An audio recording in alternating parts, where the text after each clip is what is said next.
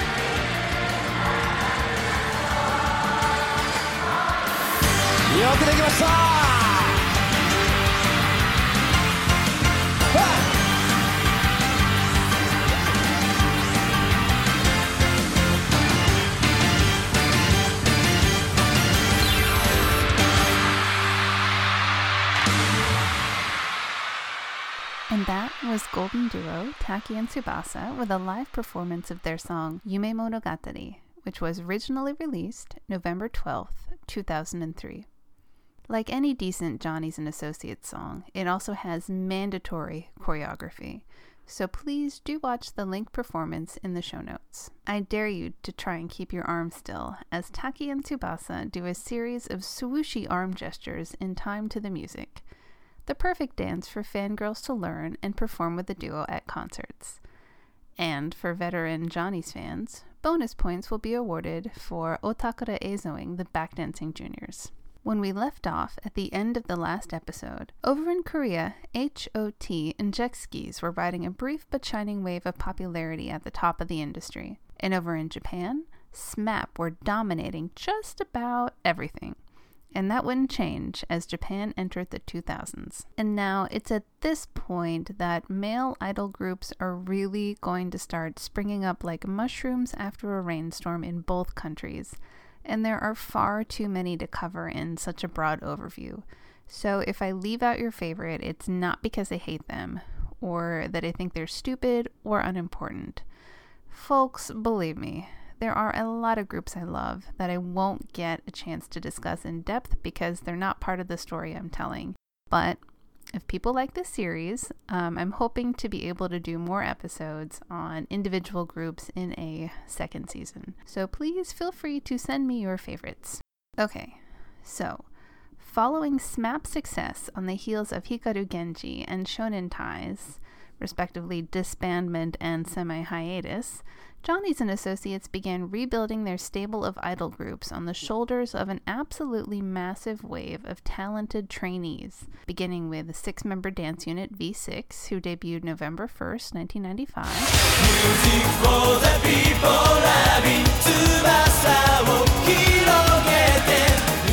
the people, And then there was the artsy singer-songwriter duo Kinky Kids, who debuted July 21st, 1997. Stay with me, Garasu no Shounen Jitai o Hatten da Mure to Tsukisasaru. And along with the debut groups, the trainees themselves had their own trainee groups, who starred in their own concerts, their own stage plays, and their own television shows, as well as getting plenty of ink in the stable of Johnny's and Associates focused print magazines. We were entering what would later be known as the golden age of Johnny's juniors.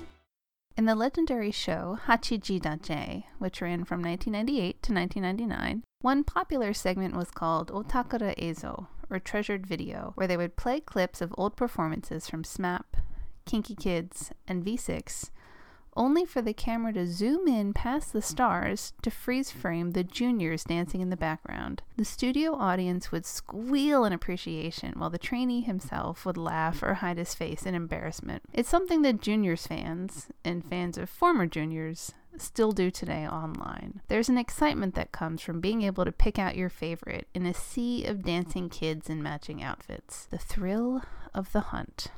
These trainees exist somewhere between the professional and the amateur worlds. Their embarrassing failures and youthful naivete are just as much of a selling point as their charisma and performance skills. And underlying everything in the junior world is an edge of desperation and cutthroat competition. A friend can turn into an enemy overnight, stabbing you in the back to grab the spotlight for himself.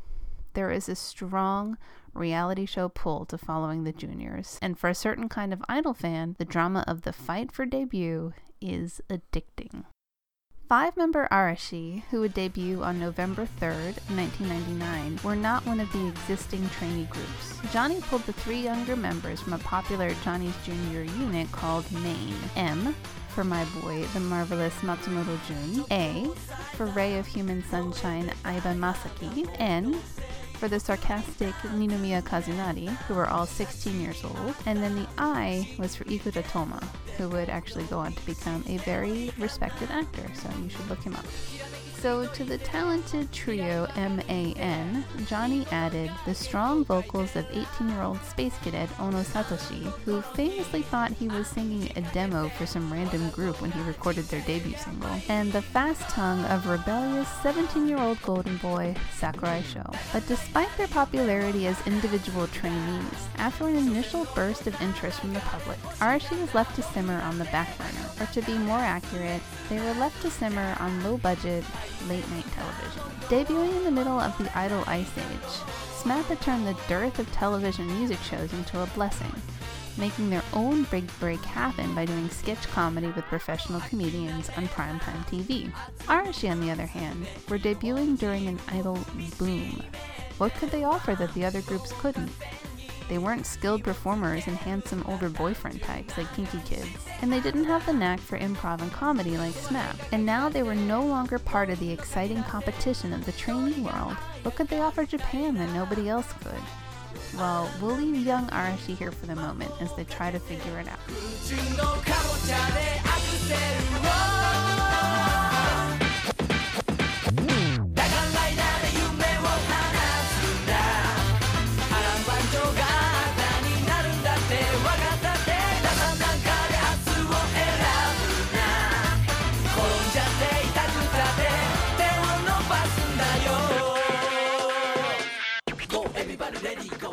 In March of 2000, Johnny's and Associates partnered up with national broadcaster NHK to start a special monthly live performance show titled Shonen Club. The show was aimed at an audience of teen girls and their moms and their little brothers, and it featured the trainees doing musical performances, games, skits, all on the big stage at NHK Hall, where the end-of-the-year spectacular Kohaku Utagassen, among other prestigious shows, was filmed.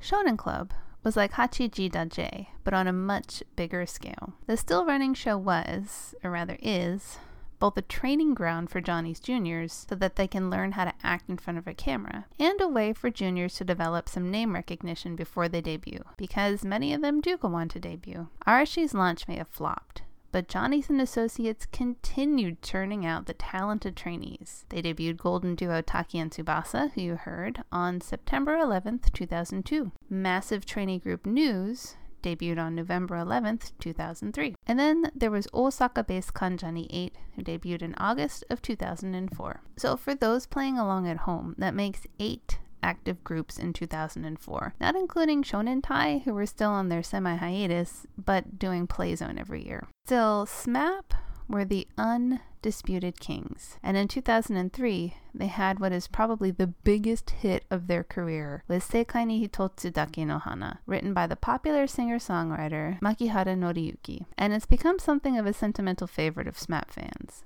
An anthem of sorts, growing from simply the theme of Kusunagi's popular drama Boku no Ikiru Michi to becoming the third best-selling Japanese single of all time. Of all time. Millions of copies. Millions.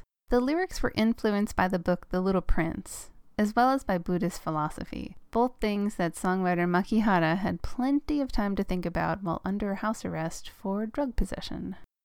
So sa bokura mo sekai ni hitotsu dake no hana, hitori hitori chigau tane o motsu, sonna hana o sakaseru koto dake ni ishou kenmei ni nareba ii. And that means we're each the only one of our flower in the world. Everyone holds a unique seed. We should try our best for those flowers to bloom.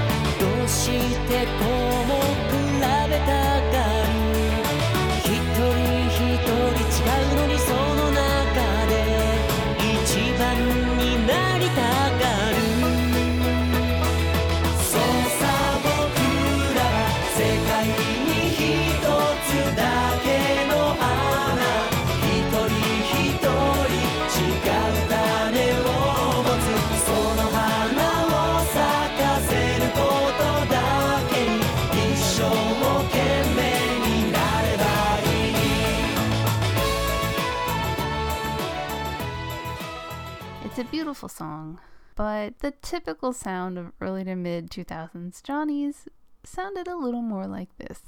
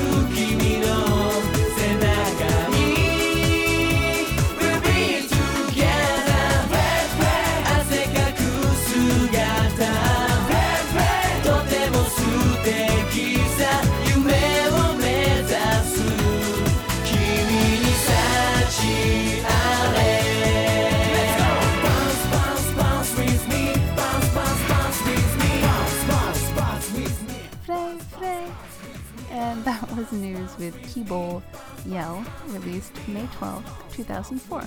The simple unison singing and perky beat, combined with the beaming smiles of the singing boys, was enough to sell almost 500,000 copies. And I find that there's still something extremely comforting about this style of music.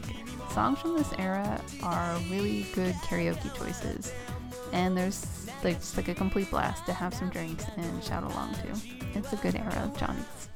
So in 2004, Johnny's and Associates had 3 singles ranked in Oricon's top 20 best-selling singles of the year. SMAP held steady with the number 11 slot with Yes, Sekai ni Hitotsu Dake no Hana.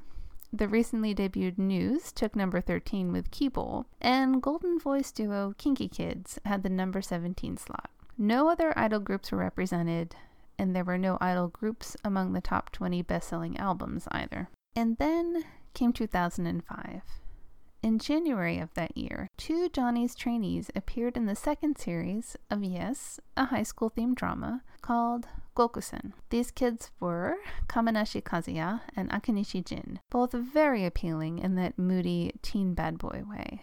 Kamenashi, with his high cheekbones and sorrowful eyes, was magnetic on screen, and he had an incredible chemistry with his angel-faced co-star Akanishi.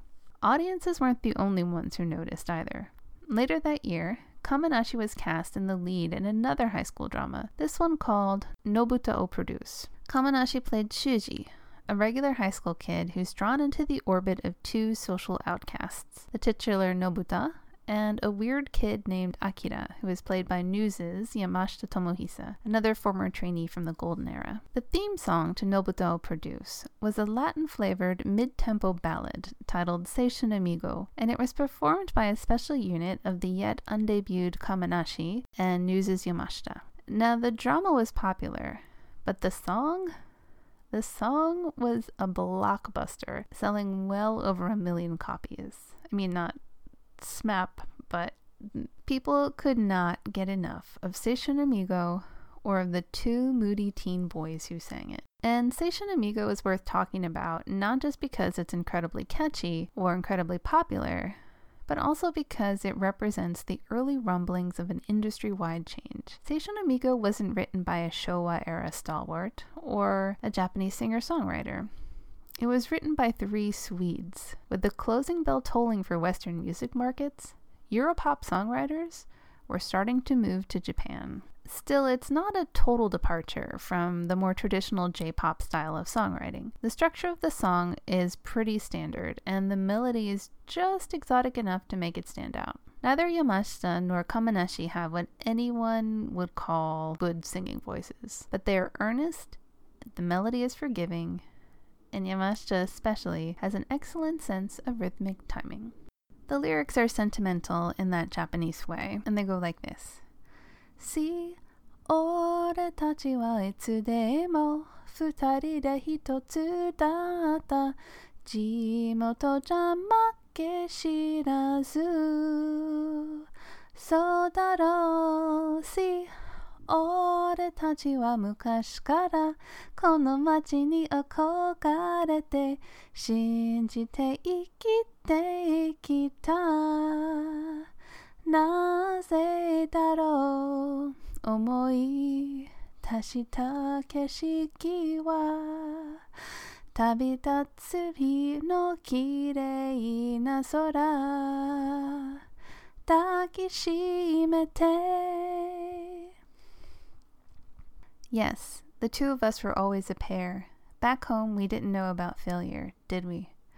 Yes, we'd been dreaming about the big city forever. Believing in it kept us going. I wonder why we hold on to the scenery in our memories, the beautiful sky on the day that we left home.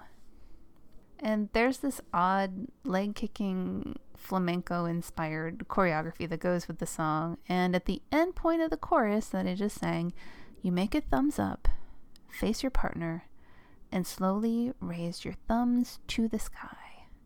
I'll link to a live performance of this song, so you can also do some more Otakara Eizou with the backdancing juniors. This was indeed a golden era. These songs are imprinted in my soul.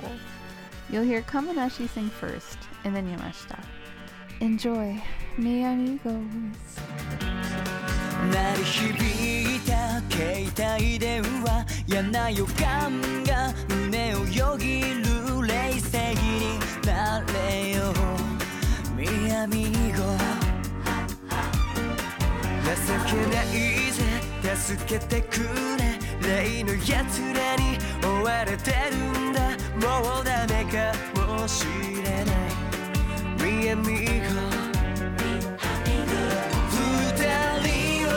くように電話が切れた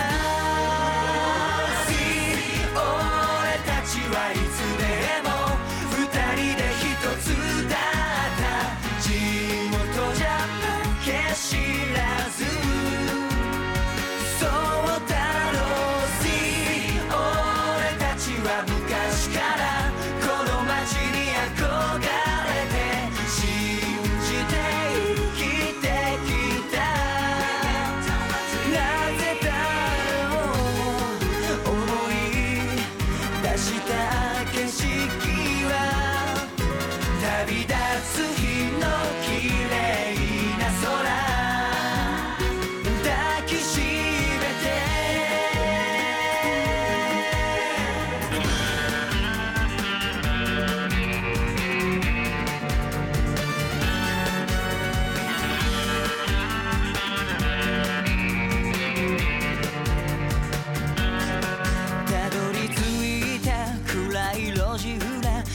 見込んだあいつがいた間に合わなかったごめんな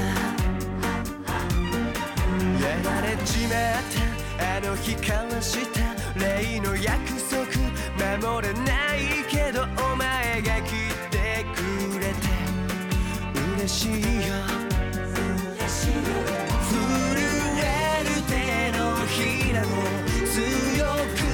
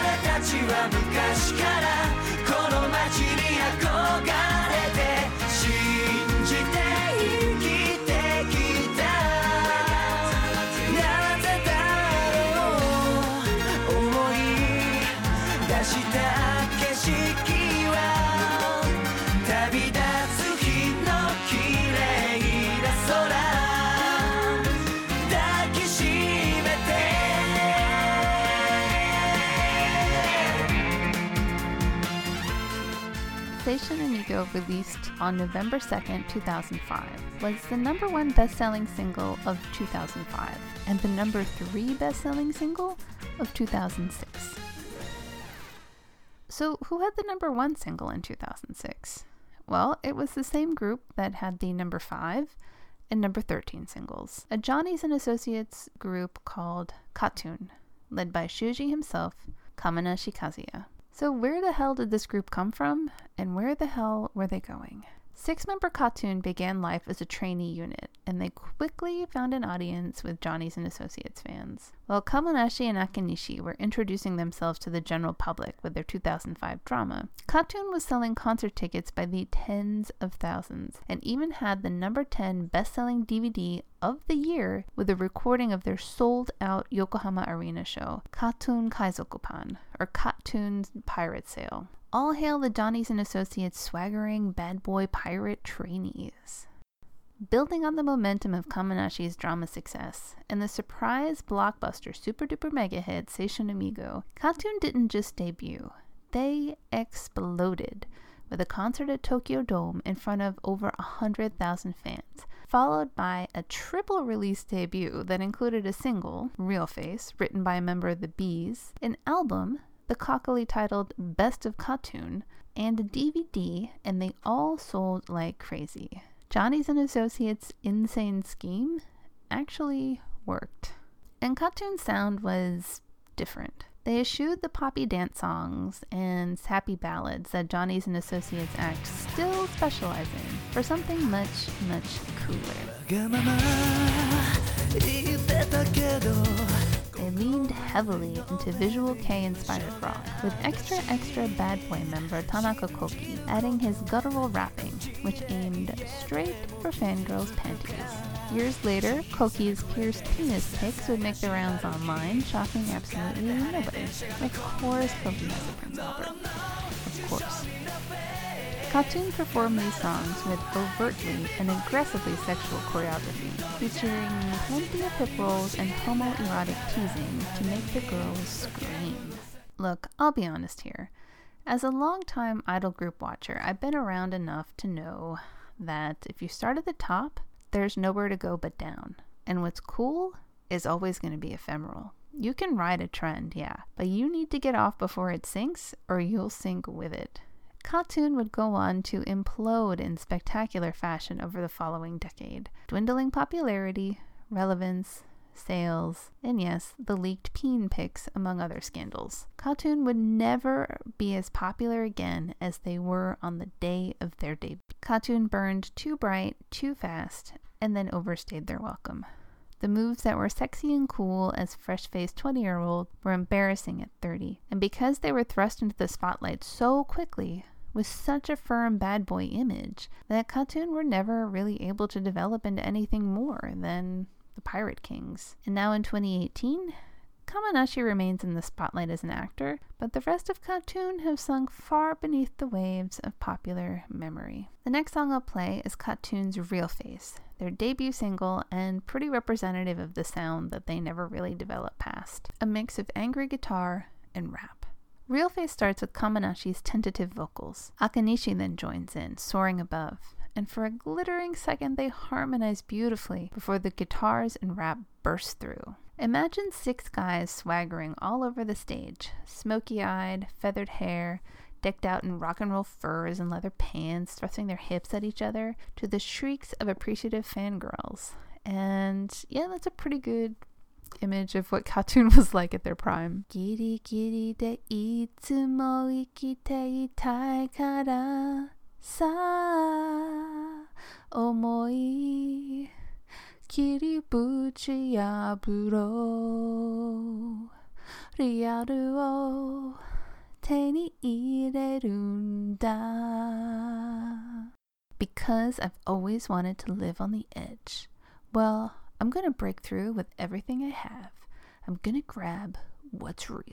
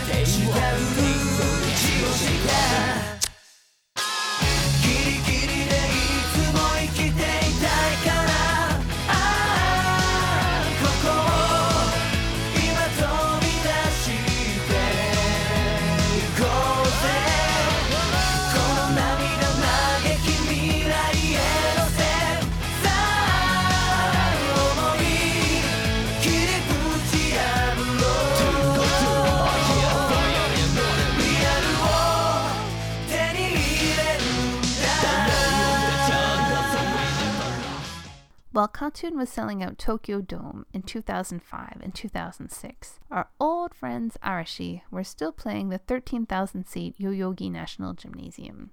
But Arashi was more than ready to step back into the public eye.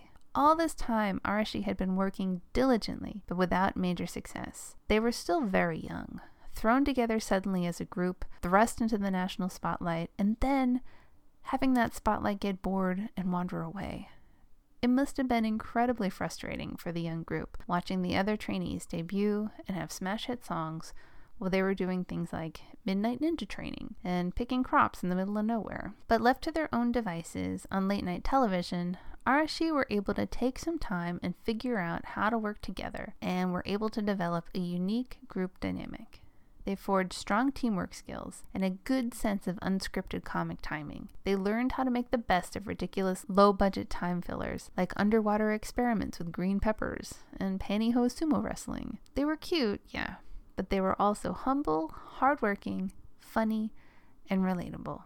They weren't princes or untouchable celebrities. They were guys you wanted to hang out with. Airing opposite Kamenashi's Nobuta o Produce was another drama.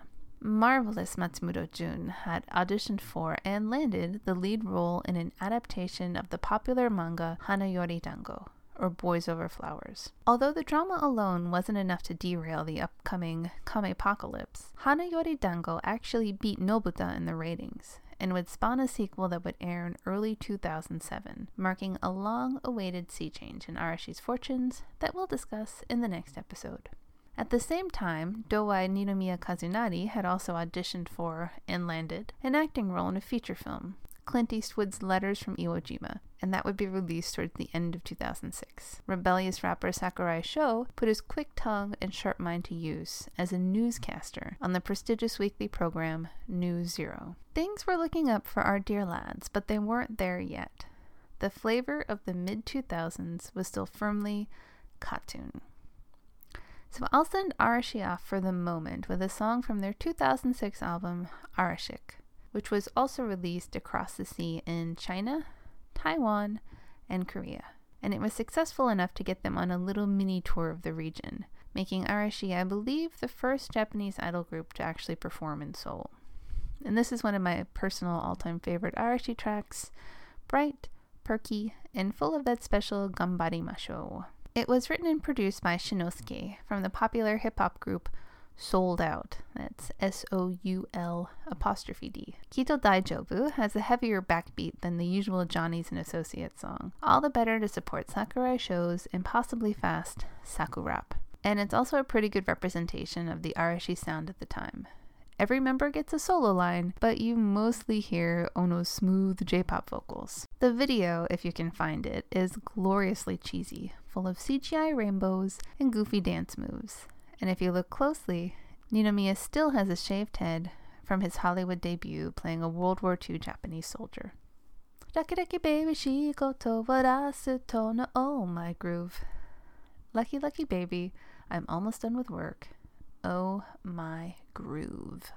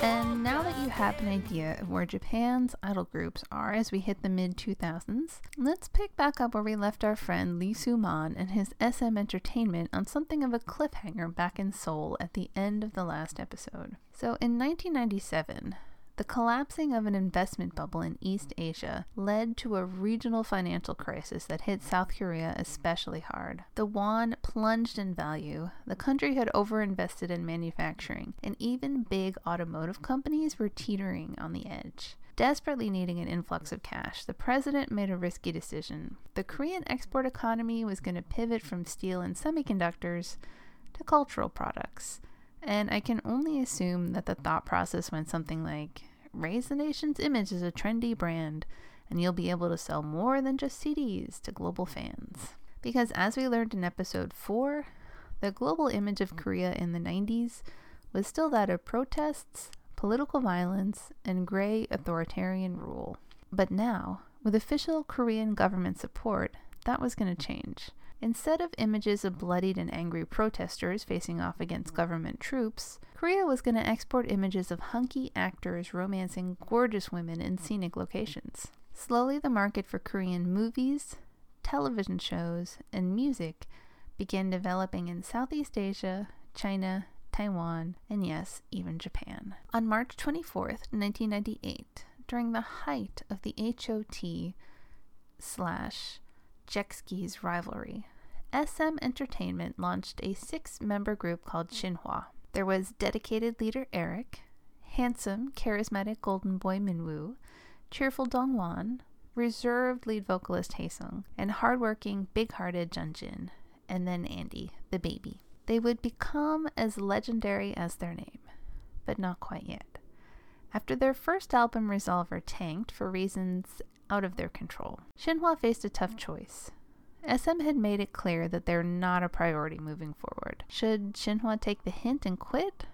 Or should they soldier on, relying on their own talents and drive to see them through? Shinhwa picked option 2. They begged for songs, tried their hand at writing lyrics, created their own choreography. The members picked up work where they could find it, whether it was on radio, variety shows, doing whatever was asked.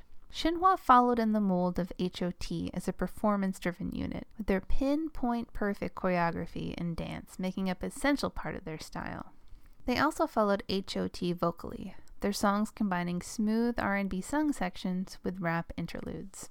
Their next 2 albums, T.O.P. and Only One, both did fairly well in Korea, but it just wasn't enough to compete against the already established groups, nor against the hugely popular solo ballad singers that dominated the mainstream music scene at the time. Despite their best efforts, Shinhwa just couldn't raise their voices loud enough to be heard. And what was SM doing in those years that it was too busy to spend time on Shinhwa? Well, SM Entertainment was following the money, and the money was in the brand new cultural export industry. here's what people sometimes forget. Korea is not that big. They have a population of about 50 million people, much smaller than China, Japan, Indonesia, Vietnam, Thailand, the Philippines. For Korea's entertainment industry to have the kind of sales that could drive the economy, they needed export markets.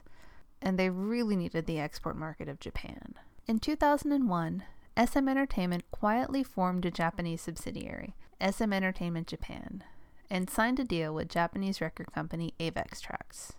SM trainees started getting lessons in Japanese and English and Chinese. And on March 13th, 2002, Avex released a Japanese language album by a young female SM artist named BoA.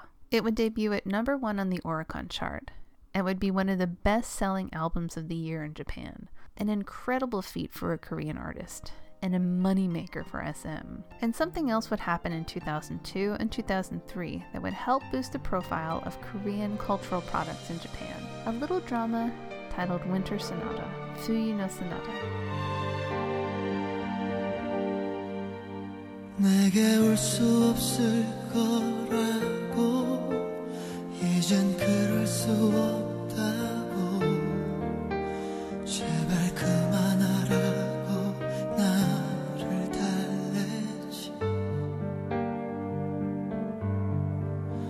정말 잊어버리고 싶어. The story is all over-the-top melodrama full of tragic romance and amnesia, tears, swelling background music, and to say that it was a massive hit in Japan is understatement. It kicked off a Korean craze with a pretty big cross-section of Japan's female population. There was a travel boom to the filming location and a new interest in everything Korean, especially its hunky men, as the male lead Baeong Jun soon became a household name. The market was clearly there. SM just needed to grab it. But how? H.O.T. were no more, but SM still had Shinhwa. They were handsome, talented, charming, and doing fairly well in Korea, and even in China and Taiwan and Southeast Asia. But even though SM released Only One and the following album, 2002's Perfect Man, in Japan, the fangirls just weren't showing up. Why not? Well, if you want to pause and rewind to the beginning of the episode, remember that Japan was in the middle of an idol group boom, thanks to Johnny's and Associates. It would take more than a catchy tune and 6 handsome faces to win over the women of Japan. If a woman already liked idol groups, she was currently swimming in content thanks to Johnny's. And if she didn't like idol groups, then SM would need a pretty big hook to get her to sit down and pay attention. 6 foreigners singing in a foreign language, no matter how handsome and talented and exotic they were, just wasn't enough to penetrate the lucrative Japanese idol group market. Idol fans want to connect with their idols, and to do that takes more than just an album and some glossy photos. And it didn't help that the group's early material was not particularly memorable. It wasn't bad, not by any means, but it was missing something. A spark. I say that, but there's one big exception. One of the early Shinhwa tracks that is deservedly still covered by idol groups today is the song Perfect Man, the title track of the album Perfect Man, released March 29th, 2002. It embodies the smooth R&B style that's what we think of today as kind of the classic SM sound. The song starts with a Spanish guitar and a wordless vocal run from Dongwan, and then just as the rest of the group joins in, this melty string line shows up, giving just a tease of the hook before it dropped right into the first verse, a simple drum and bass loop. And then slowly the layers begin to rebuild, and then on the chorus it's like heaven opens up and the angels themselves are giving you that sweet, sweet high pedal tone on the violin. Listen for that little swoop it does. It gives me goosebumps every time. 그대만을 알겠어 내 숨이 다한데도 'cause you are the one. 대신 내게 네가 없던 시련도 없어 고야 내 품에 네가 이젠 쉴 수 있도록. I'll only know of you, even if my breath ends, 'cause you're the one. I won't go through the ordeal of not having you again, so you'll be able to rest in my embrace. Yeah!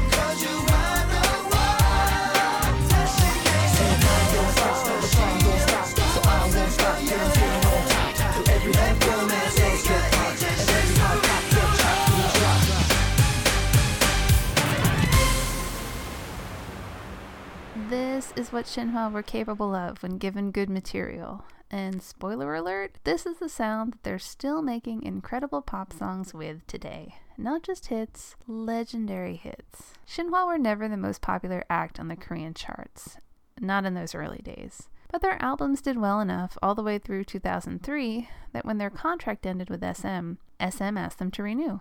Well, all of them except Dongwan. At that time, they were the oldest Korean boy band. Let that sink in. Leader Eric Mun would have been just 24. So here's where the truly legendary bit comes in. Shinhwa, as a group, said no. They wanted more control, more money, and they were not going to compromise. They didn't split up. The members didn't go solo. Shinhwa left SM as a group, and then as a group, signed with a different company.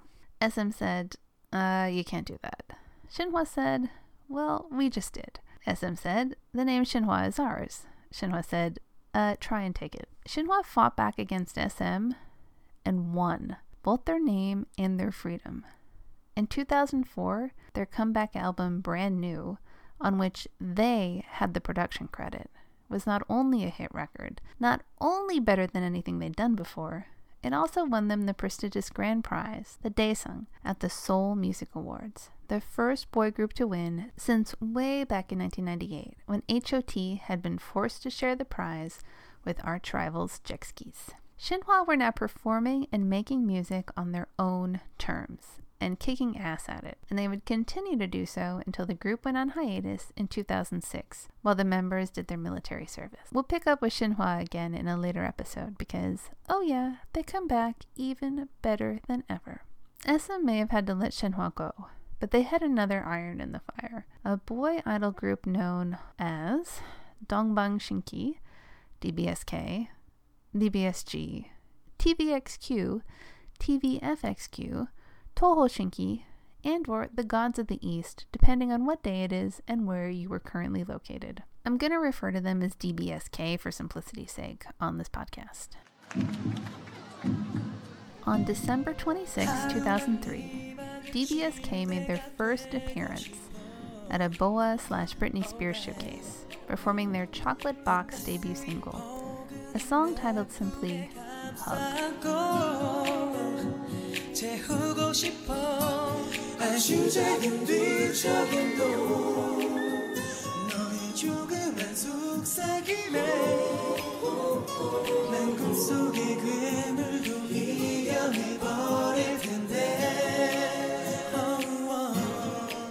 The members were 17-year-old Yoonho, the leader, big-eyed pretty voice Jaejoong, rapper Yoo-chung, charismatic Jun-soo, and in the tradition of Golden Maknae, 16-year-old baby Chungmin. These boys were young, talented, and desperate to succeed. And SM was determined that DBSK was going to be no ordinary singing and dancing boy group. DBSK was built for export. Instead of going by their given names, the members were given easy-to-remember nicknames.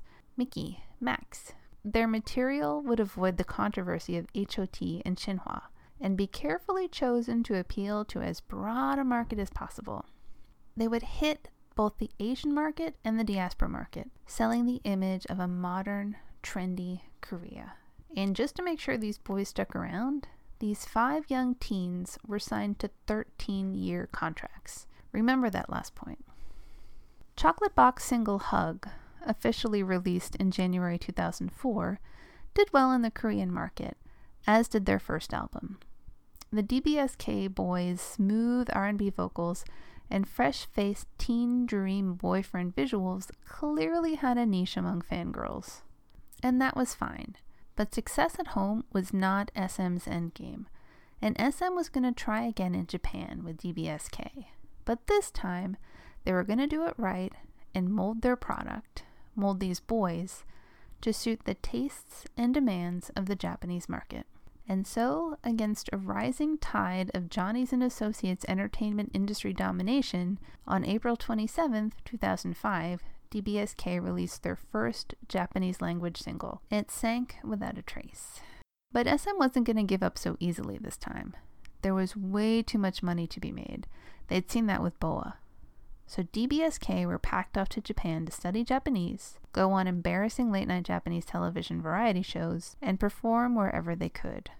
They also seemed to have watched a lot of anime for language practice, I guess. But despite DBSK's best efforts, nothing seemed to work. During their first performance at AVEX Track's annual A-Nation Festival in August 2005, the crowd emptied out when DBSK came on. They were the bathroom break act. But DBSK's lack of success in Japan didn't prevent them from gaining traction back home in Korea, as well as in China, Taiwan, and Southeast Asia. Their second album, released September 12, 2005, was a hit across multiple markets.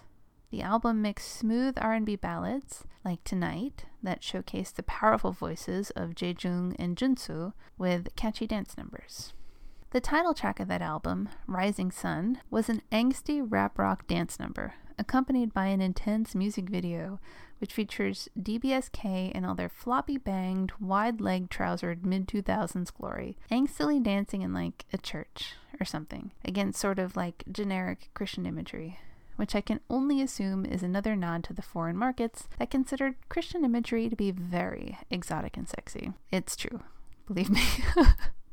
I've seen enough sexy nun dramas to know about that. But the next song I'll play isn't the angry rising sun, but a schmoopy cutesy song titled Balloons from their third album, Oh, released September 26, 2006, and built from the same type of song mix that hit big with Rising Sun. Oh is a pretty good benchmark for generic export market-oriented K-pop in the mid-2000s. The album sold well across Southeast Asia, China, and Taiwan, and it even won the Day Song at the Seoul Music Awards for 2006. In deep contrast to the romantic angst of Rising Sun, Balloons has the group all dressed in rather disturbing, over-the-top cutesy animal costumes and prancing around a living room set. I'll link to the video so you can see for yourself. Jaejung's sheer shirt alone.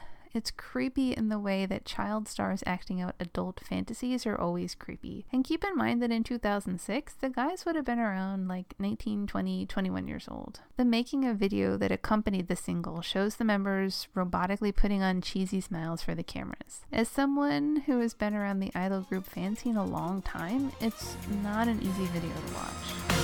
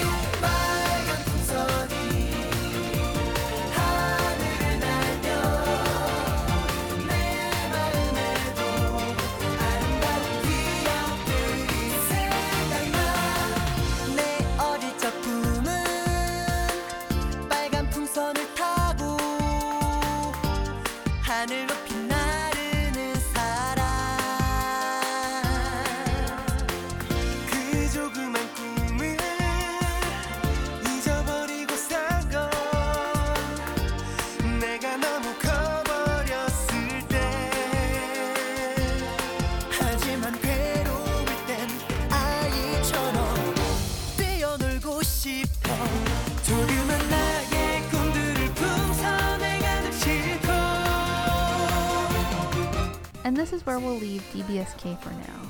In 2006, gaining momentum at home and in China, Taiwan, and Southeast Asia, but still knocking on the door in Japan. 2007 and 2008 are going to have a lot of big changes in store for both DBSK and Arashi, so hold on for episode 6. But before I sign off, I want to say that what fascinates me about DBSK in this era is just how out of control of their own careers and even of their own lives they seem to be. We'll never know the full truth of what happened to them, but we do know this. The group members have spoken candidly of feeling intense depression and homesickness during their extended stays in Japan. But what could they do? They were told to go, so they went. None of the members were contributing to the albums musically or seemed to have a voice in their material or image.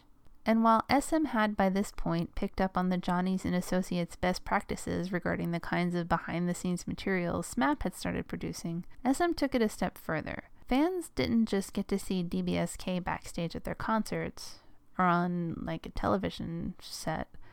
DBSK took fans on a video tour of their shared apartment. And in a series of interviews for cable channel Mnet that aired in 2006, the boys talked candidly about wanting to escape to the beach to see the sunrise, to escape to the past, to escape to anywhere that wasn't here. Overworked and overtired, DBSK seems so honest and earnest in front of the cameras. I mean, it's no wonder fangirls fell head over heels for these five guys. They were cute and likable. You know, the intellectual, spilling deep thoughts in front of the camera while all hell breaks loose around him. Junsu and Yoo-chun's bromance, the pair clearly very fond of each other. Jaejung's sharp mind and sharper tongue. Changmin, the introvert, seeking his place in life. And then there's this. On October 14th, 2006, an anti-fan actually poisoned Yuno by posing as a staff member and handing him a drink that had been laced with something. Yuno got very sick and was hospitalized, and the anti-fan turned herself into the police a few days later. Yuno has recently said in an interview that he got panic attacks after the poisoning incident.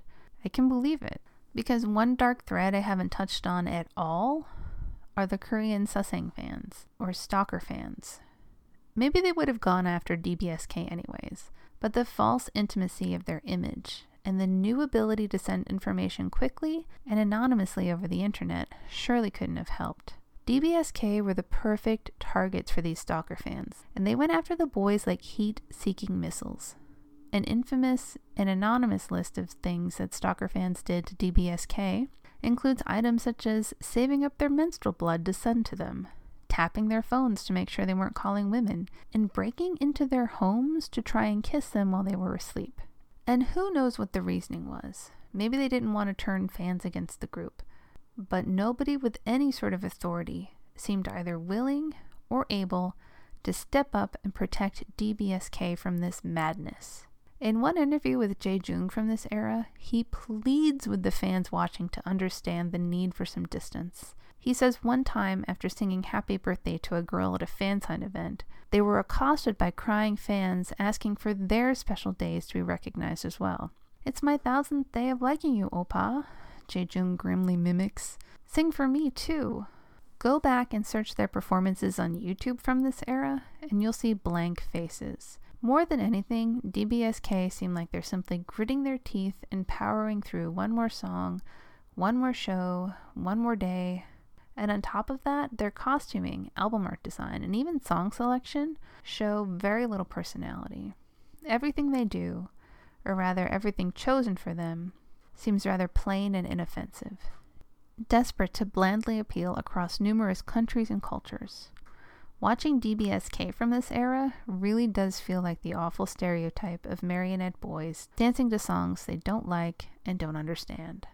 It's really, really sad, and a big contrast to the shiny, happy image I remember from my days kicking around Asian pop fandom on LiveJournal back then. Show business isn't easy, and certainly being an idol isn't easy, but there's a difference between something being difficult and something being traumatic. I don't know how DBSK managed to get through those years, nor the years that are to come. And I don't say this to make anybody feel guilty for liking DBSK. I like DBSK, but part of being a real idol fan, I think, is acknowledging the dark side and the trauma that we as fans can inflict on the groups that we love. Stories like that of DBSK are one reason I try to model good fan manners for younger fans, and one reason that I really wanted to do this podcast. And on that depressing note, and because we didn't get to talk about them, I'll close out this episode with one of my favorite Kinky Kids tracks, the number 9 best-selling single of 2001, Boku no Seinaka ni Hane ga Aru, There Are Wings on My Back. See you next time.